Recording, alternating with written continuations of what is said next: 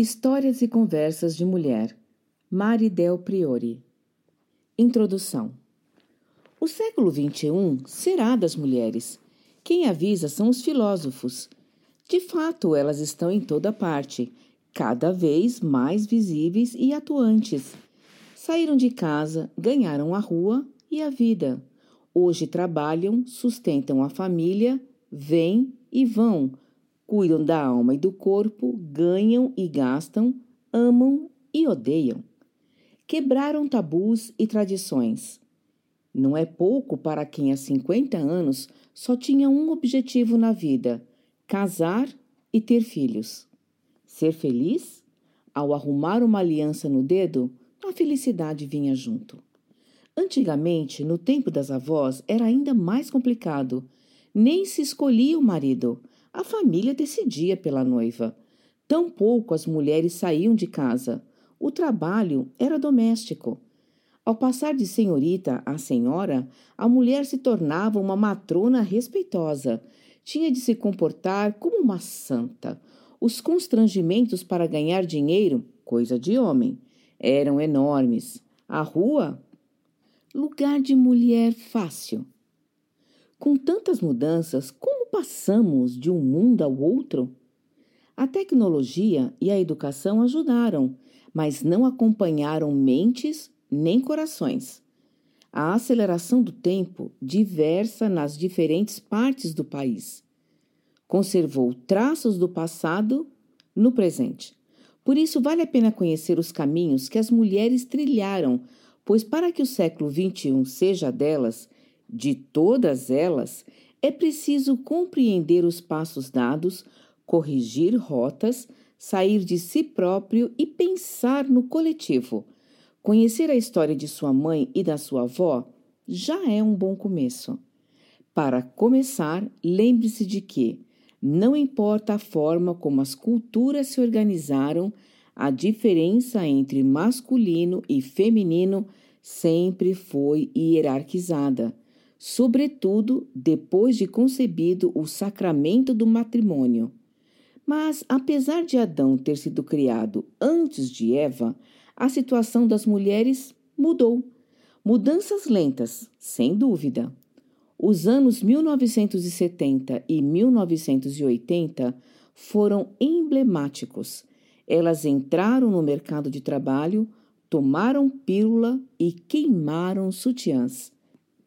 A revolução não ficou sem resposta. O nível de violência contra mulheres aumentou e houve até quem matasse a sua por usar biquíni, fumar ou assistir Malu Mulher, série de televisão sobre uma médica divorciada e emancipada. Contra as mudanças, o que foi considerado um castigo de pecados caiu dos céus como um raio.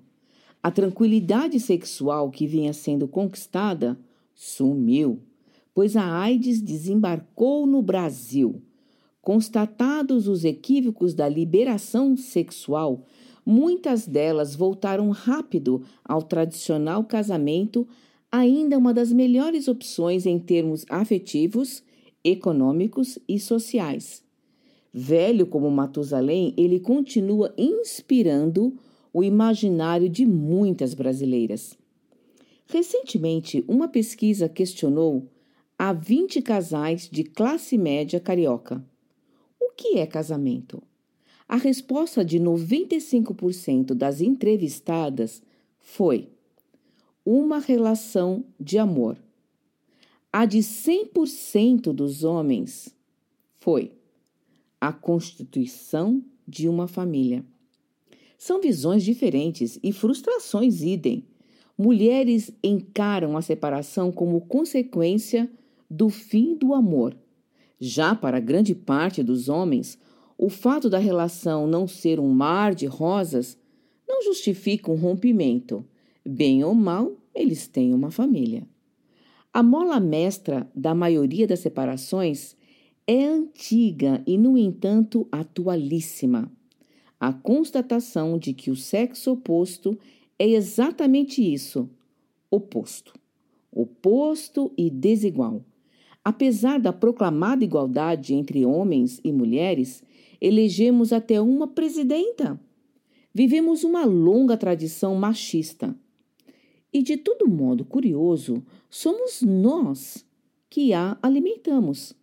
Estudiosos de revistas femininas, letras de músicas e imagens publicitárias demonstram que uma mulher livre não é absolutamente aquela que faz escolhas, e sim a que se conforma aos modelos da mídia que só se enxerga através da visão do homem.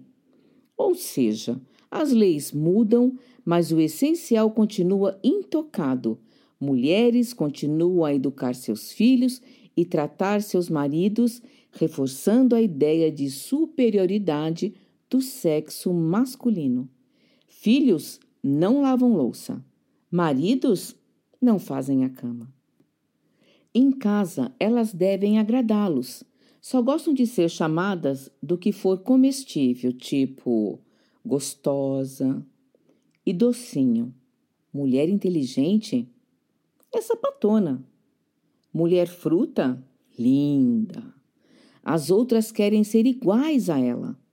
Palavrões e pancadas? Algumas acham que tal forma de demonstrar zelo e ciúmes é boa. Que, quando Nelson Rodrigues afirmou que mulher gosta é de apanhar, estava certo. A conhecida jornalista Carmen da Silva dizia que esse conformismo era uma maneira de enganar a si mesma, que a brasileira abrigava em seu íntimo um conflito de identidade que brigava com a realidade.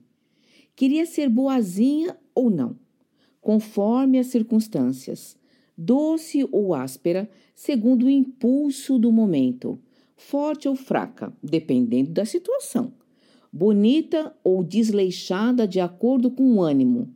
Na verdade, sim, ela gostaria de se livrar de rótulos e imagens da mulher perfeita, ou seja, da submissa para começar a ser. A mulher do século XXI é feita de ruptura e permanência. As rupturas empurram-nas para frente e as ajudam a expandir todas as possibilidades, a se fortalecer e a conquistar. As permanências, por outro lado, apontam fragilidades criadas em um mundo patriarcal e machista, não conseguem se enxergar fora do foco masculino. Vivem pelo olhar do homem, do outro. independentes, querem uma única coisa: encontrar um príncipe encantado.